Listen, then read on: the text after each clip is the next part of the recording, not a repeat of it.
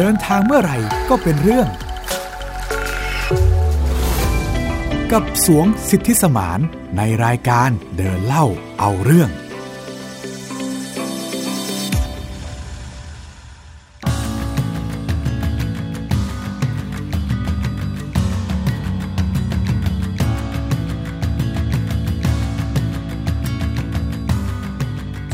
ต้อนรับคุณผู้ฟังทุกท่านเข้าสู่รายการเดินเล่าเอาเรื่องสัปดาห์นี้พบกับหมิวอัยดาสนศรีค่ะ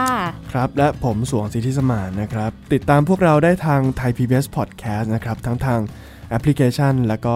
ทาง www.thaipbspodcast.com นะครับ ใช่ค่ะ สถานการณ์โควิด ล่าสุดนี้ก็ไม่สู้ดีเท่าไหร่นะฮะ เป็นช่วงที่เราต้องตั้งการ์ดกันอย่างหนักเลยเนาะใช่ครับคลัสเตอร์ก็เพิ่มขึ้นอย่างต่อเนื่องหลายพื้นที่เลยทีเดียว ใช่ครับ ล่าสุดก็หลายพันนะฮะ ใช่ในแต่ละวันเนี่ยเฉลี่ยอยู่เพิ่มขึ้นเนี่ย2,000ถึง3,000 เลยนะ ใช่ครับ ซึ่งก็ต้องบอกว่าตอนนี้เนี่ยเป็นช่วงที่มีผู้ที่ลำบากมาก ทั้งผู้ที่ติดโควิด แล้วก็ ไม่มีเตียง แล้วก็ไม่มีบริการที่ยังไม่ถึงกับทั่วถึงนะฮะใช่ค่ะรวมถึงผู้ที่ลำบากทางด้านเศรษฐกิจ ที่ตอนนี้เนี่ยเรื่องธุรกิจเรื่องการทำอะไรฮะด้วยความที่มันล็อกดาวน์ก็ทำให้มันไม่ smooth เท่าไหร่ฮะอย่างที่บอกไปสถานการณ์มันไม่ดีเนาะทั้งของผู้ป่วยเองอย่างที่สวงบอกไปโอ้เจอปัญหาหลายอย่างเลยหนึ่งคือ ไม่รู้ว่าตัวเองติดไหมติดแล้วไม่รู้ว่าจะไปตรวจตรงไหนยังไงได้บ้างข้อมูลอาจจะไม่ทั่วถึง พอไปตรวจมาแล้ว เจอว่าตัวเองเนี่ยติดโควิด หาเตียงไม่ได้อีกนะคะจนโคศกเนี่ยต้องบอกว่าอย่าท้อนะ ให้โทร ให้โทรต่อไปเรื่อยๆ อันนี้มันก็ไม่ทันนะ เราก็จะเห็นได้ว่ามีผู้เสียชีวิตมากมายเลยทีเดียวจากการที่ไม่ได้รับการรักษาอย่างทันท่วงทีเนาะจริงครับ แล้วก็ยังมีอีกหลายชุมชนเลยค่ะ ที่ก่อนหน้านี้เราจะเห็นข่าวที่ชุมชนคลองเตยเองนะก็เป็นชุมชนที่มีขนาดใหญ่ แล้วคนก็อยู่กันเป็นจำนวนมาก แล้วก็เป็นคัสเตอร์พื้นที่ใหญ่เลยเหมือนกันที่มีจำนวนผู้ติดเชื้อเนี่ยค่อนข้างสูงนะคะ คุณผู้ฟังทำให้สถานการณ์ตอนนี้เนี่ยเราต้องเฝ้าระวังกันอย่างมาก จะบอกว่าคลองเตยเนี่ยเป็นพื้นที่ที่ เป็นแรงงานครับเป็นผู้ใช้บริการแรงงานอยู่ตรงนั้นค่อนข้างเยอะ ดังนั้นการที่คนในชุมชนติดเนี่ยมันอาจจะกระทบเป็นวงกว้างใช่เพราะว่าโอ้คนในชุมชนคลองเตยนี่เขาทำงานกันหลากหลายเหมือนกันเนาะอาจจะไปหลายที่อย่างเงี้ยนะคะ ดังนั้นการควบคุมสถานการณ์ตอนนี้ถือว่าเป็นเรื่องที่สำคัญมากๆ ใช่ครับ แล้วก็ล่าสุดนะฮะก็จริง ๆ ในยามวิกฤตแบบนี้เนี่ยไม่ว่าจะเป็น ตอนไหนไม่ว่าจะเป็นตอนที่น้ำท่วมเมื่อหลายปีก่อน ก็จะได้เห็นการที่คนไทยเนี่ยออกมาร่วมบริจาค หรือว่าทำจิตอาสานะฮะไม่ว่าจะเป็นการลงพื้นที่ไปแจกถุงยังชีพ ไปแจกอาหาร supply ต่างๆ หรือว่าจะเป็นการบริจาคเงินก็ตามนะฮะซึ่งในปัจจุบันในตอนนี้เนี่ยก็ผมดูข่าวแทบทุกวันเลยก็คือ มันก็จะมีข่าวที่ดาราคนนี้ออกมาบริจาคหนึ่งล้าน คนนี้ห้าแสนอีกคนหนึ่งสองล้านก็ว่าไป แล้วก็ยังมีเรื่องของการตั้งค่าย ตั้งแคมป์ทำจิตอาสาต่างๆ เพื่อที่จะสนับสนุนการทำงานของภาครัฐ แล้วก็ช่วยเหลือผู้ที่เดือดร้อนจาก ภัยโควิดครั้งนี้นะครับ ทุกคนเองก็ต่างยากลำบากเนาะจริง ๆ การที่มีโควิด -19 เนี่ยส่งผลกระทบต่อคนทุกกลุ่มจริง ๆ จริงครับ ไม่ว่าจะเป็นคนรวย คนปานกลาง หรือว่าคนยากจนอะไรก็แล้ว แต่ทุกคนได้รับผลกระทบหมด แต่ในสถานการณ์นี้เราก็ได้เห็นบรรยากาศของทุกๆ คนที่ออกมาช่วยเหลือกันเนาะใช่ครับ อย่างที่สวงบอกไปมีอินฟลูเอนเซอร์ต่างๆ มีดารานักแสดงหรือผู้ที่ พอจะมีกำลังหน่อย ก็ออกมาบริจาคออกมาทำอะไรต่างๆนะคะ หรือแม้แต่ประชาชนด้วยกันเองก็ช่วยกันตามกำลังนะใช่ช่วยเหลือกันตามกำลังนะคะล่าสุดเล็กๆน้อยๆอย่างตู้ปันสุก ตู้เต็มใจเราจะเห็นได้จากสถานการณ์โควิดในรอบแรกที่ก็เออมีการแบ่งปันกันเล็ก ๆ น้อยๆใครมีก็แบ่งปันกันไปนะคะใช่ครับ อันนี้เป็นภาพเล็ก ๆ ค่ะ คุณผู้ฟังเราก็จะพูดคุยกันถึงเรื่องนี้กัน จะทำอย่างไรให้ประเทศไทยรอดในสถานการณ์โควิด -19 ครับวันนี้เราก็เลยจะมาพูดคุยกันถึงเรื่องของการทำจิตอาสาเนาะครับ สวงเองก็ทำงานมาเราก็จะเห็นบริบทใช่ไหมว่าเอ้ยมีกลุ่มไหนทำงานบ้าง พี่หมิวเองในฐานะสื่อมวลชน เราก็จะได้มีโอกาสไปทำข่าว แล้วก็ได้เห็นการทำงานของกลุ่มจิตอาสาด้วยเหมือนกันวันนี้เลย เอามาแลกเปลี่ยนให้คุณผู้ฟังทุกท่านได้ติดตามกันนั่นเองค่ะจริง ๆ เมื่อไม่นานมาเนี้ยนะฮะก็คือตอนนี้ผมก็กำลังทำสื่ออยู่เหมือนกันนะฮะก็มีโอกาสไปทำเหมือนกึ่งสารคดีสั้นๆนะฮะแล้วก็สัมภาษณ์ บุคคลที่ทำจิตอาสาในโครงการของต้องรอด Up for Thai นะฮะอันนี้เนี่ยต้องรอดเนี่ยก็จะคือก็จะเป็นศูนย์ศูนย์อาสานะฮะตั้งอยู่ที่วัดพระยาสุเรน ตรงเขตคลองสามวาฮะซึ่งตรงนั้นเนี่ยผู้ป่วยติดโควิดค่อนข้างน้อย แล้วก็ค่อนข้างที่จะควบคุมสถานการณ์ได้ค่อนข้างดีครับ ศูนย์อาสาแห่งนี้เนี่ยจะคอยดำเนินการรับบริจาคต่างๆ ไม่ว่าจะเป็นเครื่องอุปโภคบริโภคนะฮะส่วนใหญ่ก็จะเป็นของที่จำเป็นต่อการใช้ชีวิตประจำวันนะฮะมีทั้งอาหารสด อาหารแห้ง น้ำดื่ม แล้วก็ supply อื่น ๆ ที่ผู้คนในพื้นที่เนี่ยต้องการกัน ซึ่งผู้คนในพื้นที่ที่ว่าเนี่ยหมายถึงพื้นที่ที่เป็นคลัสเตอร์ โดยเฉพาะคลองเตยฮะ ที่ตรงนั้นเนี่ยมันจะมีคนที่ลำบากจากสถานการณ์โควิดค่อนข้างมากฮะ ทั้งที่ติดโควิดเอง แล้วก็ทั้งที่ไม่ติดโควิด ก็ลำบากจากการที่ทำมาค้าขายไม่ได้ ไม่สามารถไปทำงานได้ฮะก็ลำบากทางด้านเศรษฐกิจทีนี้เนี่ยทางศูนย์อาสาต้องรอดเนี่ยก็จะดำเนินการเพื่อ support ตรงนี้เพื่อไปเติม supply ไปเติมอาหาร ไปเติมน้ำดื่ม ในชุมชนคลองเตยนะฮะนอกจากนี้เนี่ยทางต้องรอดเนี่ยครับยังช่วยบริการด้านข้อมูลด้วยนะฮะ เป็น chatbot ใน Facebook นั่นเอง ถ้าลองไป search ใน Facebook ก็จะเสิร์ชว่าต้องรอด Up for Thai ก็ลอง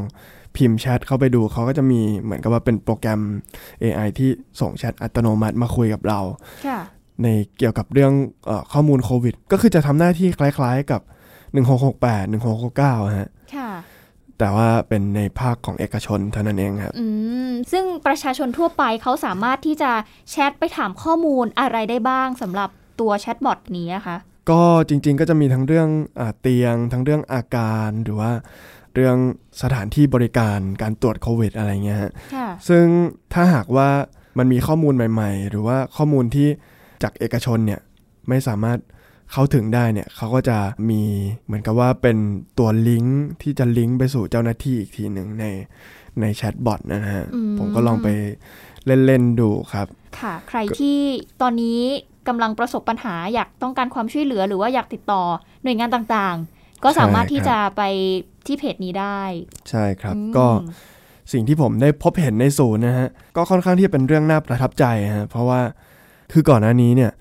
ผมเนี่ยไปทำจิตอาสาบ่อยก็จริง แต่ไปเป็นแพทย์อาสาเอ่ยหรือว่าขึ้นดอยไปบริจาคของอะไรเอ่ยซึ่งอันนี้ก็จะถือว่าเป็นครั้งแรก ๆที่มันเป็นคนละบริบทกัน อันนั้นคือมันเป็นปัญหาที่มีมาอยู่อย่างยาวนาน แล้วเราก็ไปช่วยเหลือตรงนั้น แต่วันนี้เนี่ยมันเป็นปัญหาระดับวิกฤตที่เชื่อว่าก็คงจะอยู่กับเราอีกได้สักปีสองปี ก็เป็นปัญหาใหม่ ซึ่งน้อยคนมากที่จะออกมาทำอะไรช่วงนี้ สิ่งที่ได้พบเห็นเนี่ยฮะก็จะเป็นเรื่องของการจัดการอย่างเป็นระบบนะฮะของ อันนี้ก็ต้องให้เครดิตกับผู้ที่จัดจริง ๆ เพราะว่ามีความเป็นมืออาชีพพอสมควร ก็คือเหมือนกับว่าเป็นจิตอาสามืออาชีพอะฮะก็มีการจัดระบบมีการคัดกรองอย่างถูกต้องนะฮะแล้วก็นำสิ่งของที่รับบริจาคมาเนี่ยไปฆ่าเชื้ออย่างดี แล้วก็ มีการแบ่งโซนกองอำนวยการ แล้วก็ที่บริจาคอาหารแห้ง หรือว่าผลิตภัณฑ์สำเร็จรูปต่างๆ ที่เป็นผลิตภัณฑ์แห้งนะฮะกับอีกโซนที่เป็นอาหารสด โซนอาหารสดเนี่ยก็จะมีพ่อครัวมีคนแพ็คของมีลูกมือต่างๆ มีคนหุงข้าว มีคนสต็อกข้าว มีตู้คอนเทนเนอร์สำหรับเก็บเนื้อ มีตู้คอนเทนเนอร์สำหรับเก็บของบริจาค ซึ่งก็ต้องบอกว่า เขาน่าจะได้รับทุนมีผู้สนับสนุนมามากพอสมควรค่ะไม่ว่าจะเป็นผ่านทาง connection ของเขาหรือว่าอาจจะเป็นทางที่เขาเปิดรับการบริจาคในใน Facebook เองนะฮะค่ะก็นับว่าประทับใจในการทำงานของพี่ๆอาสาสมัครทั้งหลายนะฮะซึ่งส่วนใหญ่เนี่ยก็จะเป็นอาสาสมัครมืออาชีพที่จะได้เห็นหน้าเห็นตาตั้งแต่ในช่วงเยติที่เนปาล ในช่วงน้ำท่วม หรือว่ามาช่วงนี้ก็ก็มาช่วยกันอีกแล้วนะฮะหลังจากที่หลังจากที่รับของบริจาคมาเนี่ยแล้วก็ผลิตอาหารสดส่ง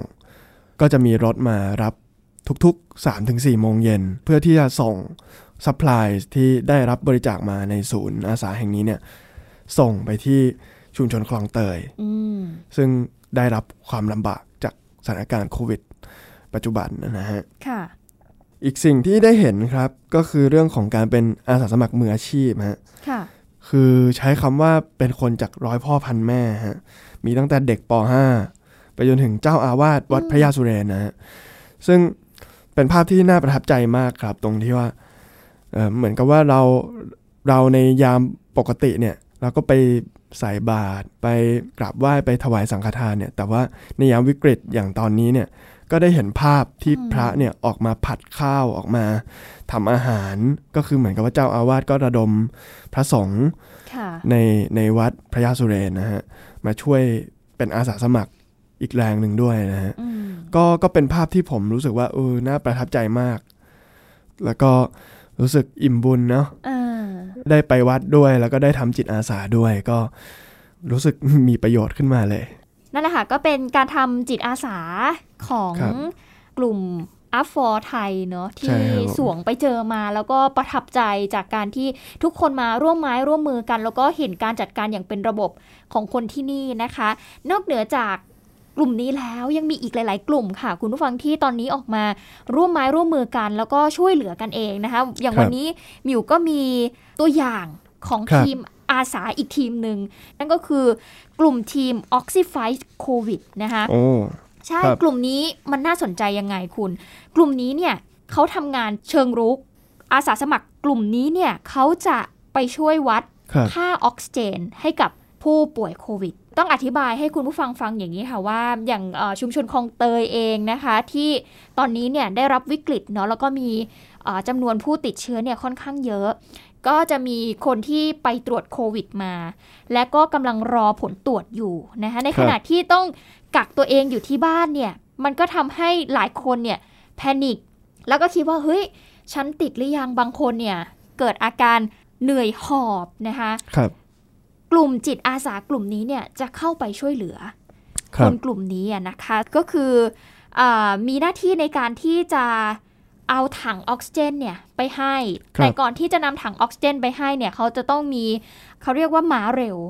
เออหน่วยเคลื่อนที่เร็วเนี่ยเข้าไปในชุมชนก่อน อย่างเช่น ในครอบครัวพี่หมิวเนี่ยมีผู้ที่ไปตรวจโควิด แล้วก็กำลังรอผลอยู่ ปรากฏว่าเกิดอาการเหนื่อยหอบขึ้นมา ก็โทร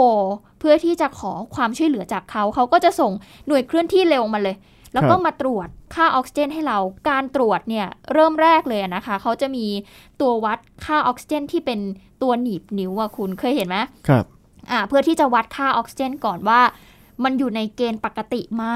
ถ้ามันต่ำกว่าเกณฑ์เนี่ยเขาถึงจะส่งคนเอาเครื่องออกซิเจนเนี่ยไปให้คนในชุมชนนะคะ ซึ่งการทำงานของเขาก็เป็นไปตามมาตรฐาน ของกระทรวงสาธารณสุขที่ต้องมีการป้องกันอย่างดี ทีมอาสาเนี่ยก็จะมีการใส่ชุด PPE อ่ามีการใส่แมสใส่เฟสชิลถุงมือ ป้องกันตนเองอย่างดีนะคะ ก่อนที่จะเข้าไปพบผู้ป่วยนะคะก็ป้องกันอย่างดี พอหลังจากที่เอาถังออกซิเจนไปให้แล้ว แล้วก็มีการส่งตัวผู้ป่วยเนี่ยไปยังโรงพยาบาล เขาก็จะมีหน้าที่เข้าไปเก็บอุปกรณ์ที่เขาเอาไปให้ เพื่อไปทำความสะอาดต่อไปนะคะ ซึ่ง ตอนที่ไปเก็บเนี่ยเขาก็จะมีการพ่นยาฆ่าเชื้อ ในบ้านของผู้ป่วยให้ด้วยนะพ่นอุปกรณ์ที่เป็นเครื่องผลิตออกซิเจนเนี่ยให้ดี หลังจากนั้นเนี่ยก็นำกลับเอาไปที่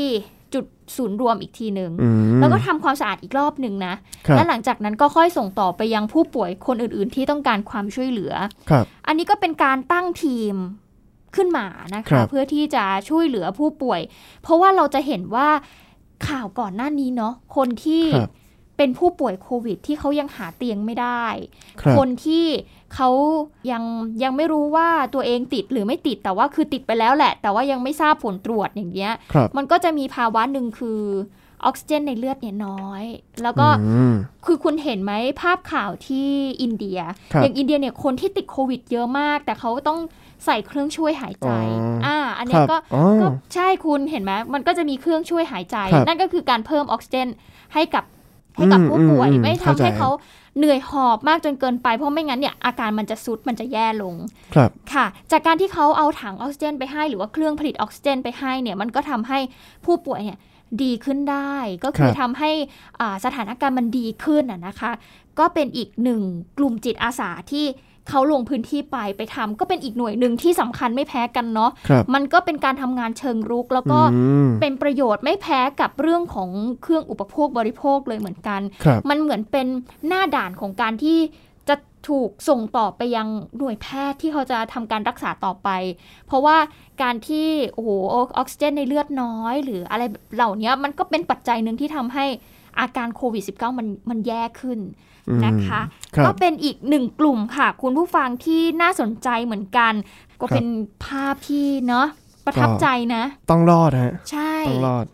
เราต้องรอดเราสู้กันมาขนาดนี้ยังไงก็ต้องรอดครับค่ะ จริง ๆ เรื่องการทำจิตอาสาเนี่ยเป็นเรื่องที่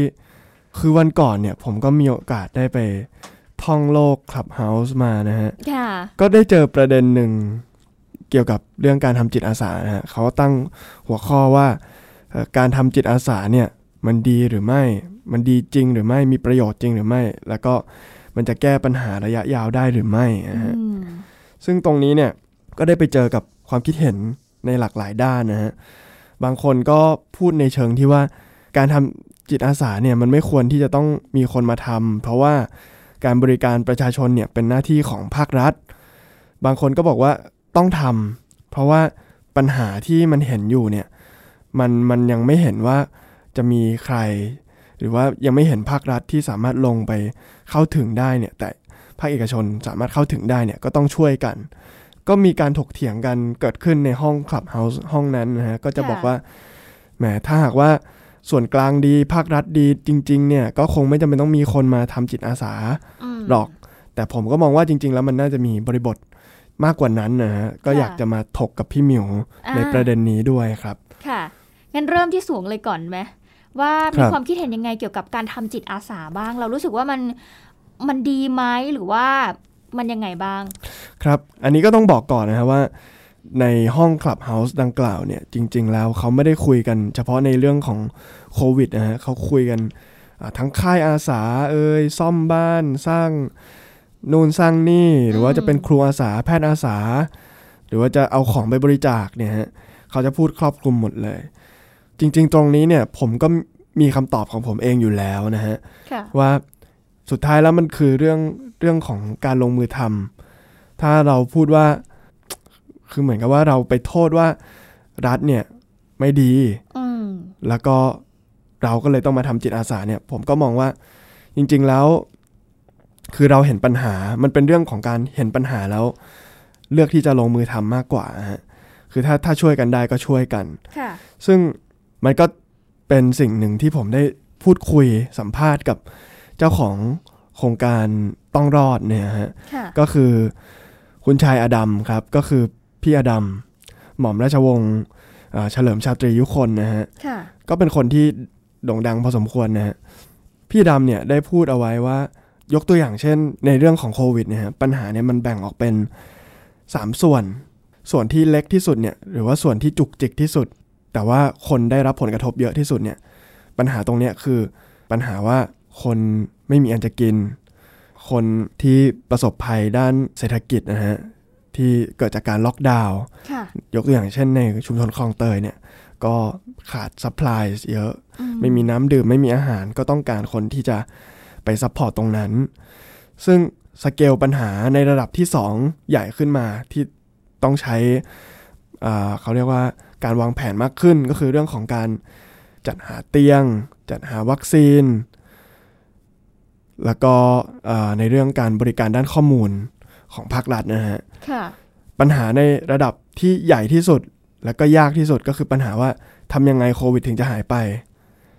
ถ้าเอามาเปรียบเทียบกันก็เหมือนกับว่าแบบ ทำยังไงคนจนถึงจะหายไป อันนี้คือปัญหาในระดับใหญ่นะฮะซึ่งมันจะมีปัญหาในระดับย่อยๆลงมาค่ะพี่อดามเขาให้ให้ความคิดเห็นไว้ว่า การทำจิตอาสาเนี่ยมันก็เหมือนกับว่าเป็นการไปแก้ปัญหาในระดับย่อย คือปัญหาที่จุกจิกที่ไม่จำเป็นต้องเป็นภาครัฐ แต่เป็นเอกชนเนี่ยก็สามารถมีกำลังมากพอที่จะช่วยได้อืมอย่างเช่น การบริจาค อาหารเนี่ยฮะมันมันมันง่ายนิดเดียวก็คือ เดินเข้าแมคโครไปซื้อมาม่ามาลังหนึ่งเอาไปบริจาคก็ถือว่าช่วยแล้วอืมในขณะที่อ่าปัญหาที่ต้องการการวางแผนมากขึ้นหน่อย อย่างเช่น การจัดหาเตียงการจัดหาวัคซีนเนี่ยอันนี้ก็เป็นเรื่องของการของภาครัฐนั่นแหละ แต่ว่าเอกชนเนี่ยก็สามารถที่จะยื่นมือเข้าไปให้ความช่วยเหลือได้ค่ะยกตัวอย่างเช่น การจัดหาวัคซีน ก็จะมีอ่าบริษัทเอกชนมากมายที่ไปเจรจา ขอซื้อวัคซีนตัวนู้นตัวนี้จากต่างประเทศมาเข้ามา support ในไทยนะฮะค่ะแล้วปัญหาระดับ3เนี่ยก็เป็นเรื่องของยุทธศาสตร์ชาติ ซึ่งเป็นหน้าที่ของรัฐบาลในการในการสั่งการในการดำเนินแผนในวางนโยบายระยะยาว ไม่ว่าจะเป็นเรื่องของการแก้เศรษฐกิจ หรือว่าเป็นการแก้ภัยโควิดนะฮะควบคุมมาตรการต่างค่ะๆอันนี้ก็จะเป็นปัญหาใน 3 ระดับ ซึ่งก็อย่างที่บอกครับว่าการทำจิตอาสาเนี่ยเรามีจุดมุ่งหมายที่ว่า แก้ปัญหาในระดับที่เราแก้ได้อืมในขณะที่ปัญหาในระดับที่ใหญ่ขึ้นไปเนี่ยสเกลขึ้นไปเนี่ยก็จะเป็นหน้าที่ของคนอื่นค่ะซึ่งถ้าหากว่ามันไม่ทำจิตอาสาเนี่ย ผมก็มองว่า อืมบางทีมันก็น่าเสียดายฮะอืมเพราะว่าบางคนเนี่ยมันมันมันช่วยได้อะมันอยู่แค่เอื้อมเนี่ยฮะค่ะเราเราก็ช่วยไว้ก่อนก็น่าจะดีเหมือนกันอืมครับ ถ้าเป็นในเรื่องของโควิด ส่วนถ้าเป็นในเรื่องของอา การปัญหาเรื่องการยากจนหรือว่าอะไรต่างๆนะฮะก็ก็เป็นอีกเรื่องหนึ่งที่ที่น่าจะเถียงกันได้ยาวพอสมควรนะครับ ค่ะอ่าพี่หมิวว่าไงบ้างฮะสำหรับพี่เองพี่ก็มองว่าการทำจิตอาสามันมันเป็นเรื่องของความเต็มใจอะครับ มันเป็นเรื่องส่วนบุคคลมากๆเนาะมันอาจจะไม่ได้พูดถึงในเชิงของอานโยบายภาพใหญ่ แต่มันครับคือกลุ่มคนที่ เขามีจิตอยากจะช่วยเหลือครับใช่ไหมคะอย่างอย่างการที่อ่าจะบอกว่ายังไงดีล่ะ จิตอาสามันคือจิตใจที่เรารู้สึกอยากจะช่วยเหลือครับมันเป็นเรื่องของบุคคลอย่างอย่างที่สวงบอกไปว่า เฮ้ย ถ้าเรามองเห็นปัญหามันอยู่ใกล้แค่เนี้ย ถ้าจะรอให้ภาครัฐเอาข้าวเอาของมาให้ประชาชนน่ะ ต้องใช้เวลากี่วันกี่เดือนกว่าเขาจะได้กินในขณะที่ใช่เราอะพอที่จะมีศักยภาพหน่อย หรือเราพอที่จะมี คอนเน็ชันในการที่จะไปหาผู้ที่จะมาร่วมช่วยเหลือแล้วคก็รับเอาข้าวไปให้เขาได้เลยอย่างทันท่วงทีอะก็ทำเลยดีกว่าไหมดีกว่า รอให้เขาอะรอใช่หน่วยงานหรือรอใช่คนอื่นๆ มาช่วยเหลือเขาต่อไปอะไรอย่างเงี้ยค่ะ พี่หมิวมองว่ามันต้องควบคู่กันไปอะจริง ๆ การเมืองก็ดีระบบอะไรก็ดีก็แล้วแต่มันก็เป็นเรื่องที่เขาต้องทำอยู่แล้ว แต่ขณะเดียวกันการมีจิตอาสาที่ครับจะมาคอย support เรื่องเนี้ยมันก็ช่วยให้อะไรๆเนี่ยมันสามารถที่จะดำเนินต่อครับไปได้อย่างไม่สะดุดหรือไม่ติดขัด หรือไม่ลำบากครับจนเกินไปอะไรอย่างเงี้ยค่ะ ก็มองว่ามันเป็นเรื่องที่มันขาดกันไม่ได้เนาะครับจริง ๆ แล้วอะมันขาดกันไม่ได้ มันมันเป็นเรื่องของการพูดง่าย ๆ เลยคือแบบฉันก็รู้สึกว่าฉันอยากทำบุญน่ะครับเหมือนกันเหมือนกันที่แบบ เออ เราแค่ไปผัดข้าวช่วยเขาในศูนย์อาสาเราก็ใช่รู้สึกว่าแบบ เอ้ย ฉันได้ช่วยเหลือคนแล้วใช่มันมันเป็นเรื่องการทำดีมันเป็นเรื่องของครับจิตใจอะ เออ อันเนี้ยพี่หมิวก็มองใช่ก็มองในในในแง่มุมนี้อะนะผมก็มองว่าสุดท้ายแล้วอืมทำหรือไม่ทำเนี่ย ผมมองว่าทำดีกว่าไม่ทำถูกแล้วมันมีอีกประเด็นหนึ่งก็คือเรื่องที่ว่า คือการทำจิตอาสามันก็ดีอ่าอันนี้คือในคลับเฮาส์ห้องนั้นนะฮะค่ะ เขาจะบอกว่าการทำจิตอาสาเนี่ยมันก็ดี